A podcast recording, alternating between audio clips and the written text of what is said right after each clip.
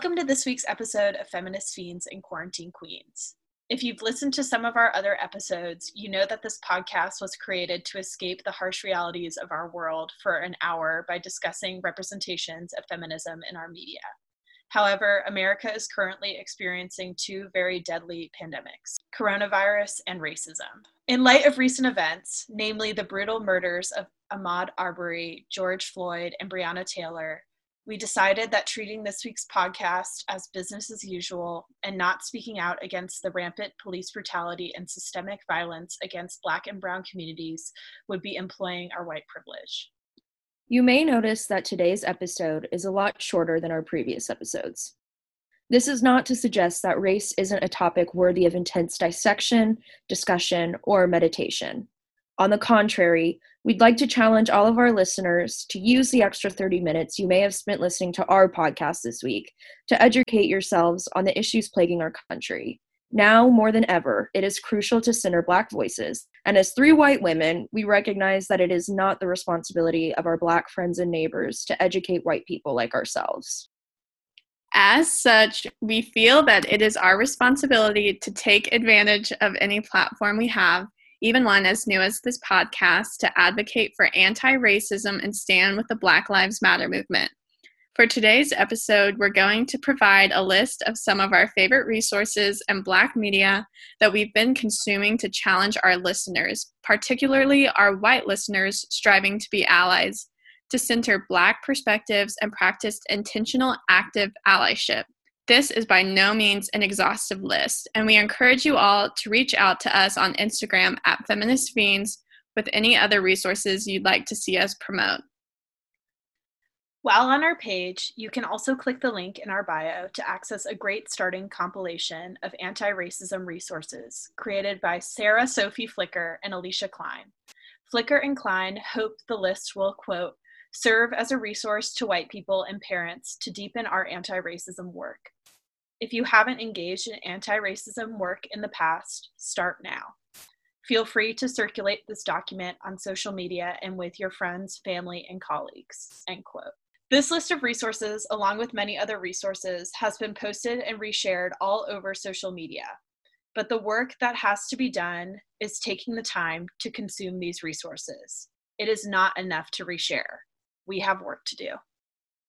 So, without further ado, let's dig into today's episode. I'd like to start by plugging a documentary that I've seen highlighted across social media in recent weeks Ava DuVernay's 13th on Netflix. I studied the prison industrial complex in a few classes during undergrad and was immensely moved and enraged by books like Global Lockdown by Julia Sudbury and The New Jim Crow by Michelle Alexander. But seeing the inherent racism embedded into America's criminal justice system play out on screen was an even more sobering experience. In the film, DuVernay exposes the ways in which racially motivated policies have devastated Black communities while filling the pockets of various corporations. I cannot recommend this documentary enough. It is available both on Netflix and for free on YouTube. Also, DuVernay announced on her Instagram a few days ago that her award winning film, Selma, will also be available for free on digital streaming platforms across the US during the month of June, as is the filmic adaptation of Bryan Stevenson's groundbreaking memoir, Just Mercy, directed by Destin Daniel Cretton. Additionally, Netflix has curated a Black Lives Matter list of movies, documentaries, and television shows for streaming. A few of my favorites on the list are Pose, Self Made, and When They See Us. Get binging, encourage your friends and family to watch along with you, and start engaging in some tough conversations with yourself and those around you. For one of my foundational picks, I'd like to highlight Peggy McIntosh's article, White Privilege Unpacking the Invisible Knapsack. McIntosh begins with the quote I was taught to see racism only in individual acts of meanness, not in invisible systems conferring dominance on my group. She then thinks about unacknowledged male privilege as a phenomenon that she is able to understand as a woman. But being in a position of white identity never allowed her to think about how not only does racism put individuals at a disadvantage, but it puts her at an advantage. And this is something that has been denied and protected. I especially appreciate how she writes from a women's studies scholarly lens and challenges white feminists saying, quote, as we in women's studies work to reveal male privilege and ask men to give up some of their power, so one who writes about having white privilege must ask, having described it, what will I do to lessen or end it? McIntosh then goes on to list 50 daily effects of white privilege, ways she benefits from her privilege. This list makes tangible the quote, invisible knapsack of white privilege that the title presents and implores white readers to think deeply about the ways in which they benefit from a system that actively oppresses others. This article is a seven page read. The absolute bare minimum you can do is read seven pages. We must do more, but this is a place to start. Speaking of reading, as an English major, literature is near and dear to my heart. A great way to inspire activism is through reading. At the beginning of quarantine, I read the book Such a Fun Age by Kiley Reid, which follows a 27 year old Black woman attempting to find her place in the world of adulthood and careers. The story also follows two white characters, the main character's boyfriend and boss, as they both claim to know what is best for Emira while blatantly ignoring what she is actively saying. I think it's a great novel that really tackles the idea of the white savior and how it continues to happen today, even by people who claim, I have black friends. I'm also really eager to dig into the book They Were Her Property White Women as Slave Owners in the American South by Stephanie Jones Rogers. I bought it from Mahogany Book, a black owned bookstore where you can purchase books online, and recommend y'all check it out. It's a bold and searing investigation into the oppressive, economic, and violent role white women played in the American slave economy. I want to continue to educate myself, especially as I am a white woman in the South. So, if you'd like to read along with me, I highly suggest ordering a copy from a Black owned bookstore and let's get in touch. Last September, Beverly Daniel Tatum President Emerita of Spelman College visited Sewanee to speak about race relations, particularly thinking about race and racism in education. Beverly Tatum first published her book, Why Are All the Black Kids Sitting Together in the Cafeteria, in 1997, and in 2017, she published a 20th anniversary revised and updated edition of the book. This book is still incredibly relevant 23 years after it was first published, and I highly recommend it. New York Times bestselling author Jodi Picoult says, quote, we don't talk about race in America, but we must start if we are going to heal this broken country. Beverly Daniel Tatum's book is exactly the conversation opener we should be using, end quote. We are being called to engage in this conversation. Racism cannot be a topic that we brush past. As Jodi Picoult tells us, Beverly Tatum's book is a great place to start. Additionally, Beverly Tatum's TEDx Stanford talk, Is My Skin Brown Because I Drank Chocolate Milk? encourages all of us to question the first time we thought about race and how children are primed to think about it as something that cannot be spoken about. Something she encouraged Sewanee to think about when she visited in the fall. You can find this TED Talk on tedx.stanford.edu and on YouTube.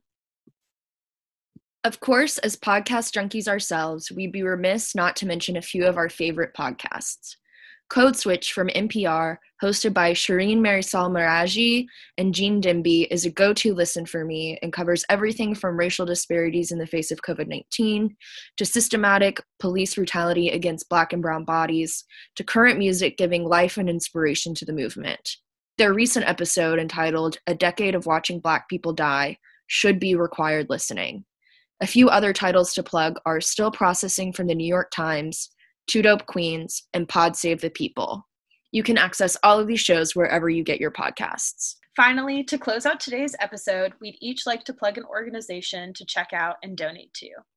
I encourage you to visit the Equal Justice Initiative's website and follow them on all of their social media platforms to stay informed on the history of systemic racism in the United States.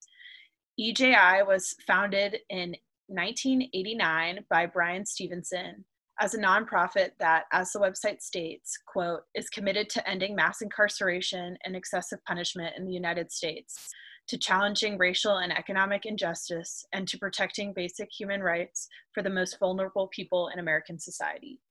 EJI works to provide legal representation to marginalized individuals that have been wronged by our nation's broken police and prison systems. EJI's Legacy Museum in Montgomery, Alabama, powerfully presents the evolution of slavery using its exhibits to present its visitors with the history of the domestic slave trade, racial terrorism, the Jim Crow South, and modern day slavery, mass incarceration.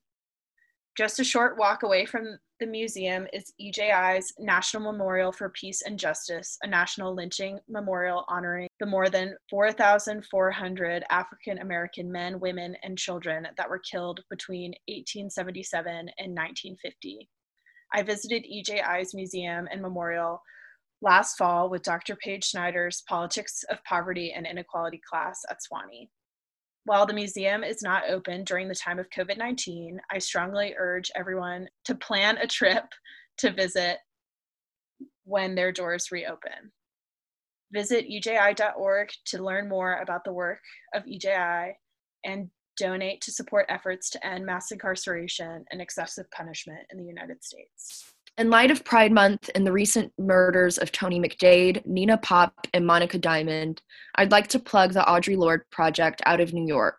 This organization, named for feminist icon and queen Audre Lorde, is an organization for LGBTQ people of color within New York City and champions issues of prison reform, immigrant activism, youth organizing, HIV and AIDS activism, and much more.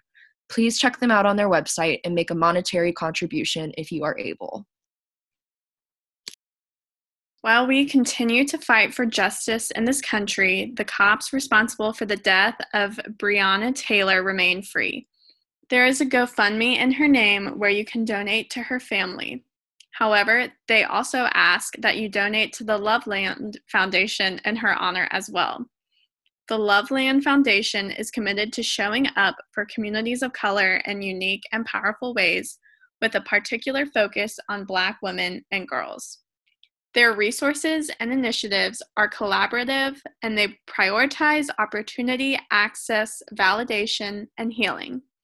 It began in 2018 by Rachel Cargle in response to her birthday fundraiser, Therapy for Black Women and Girls.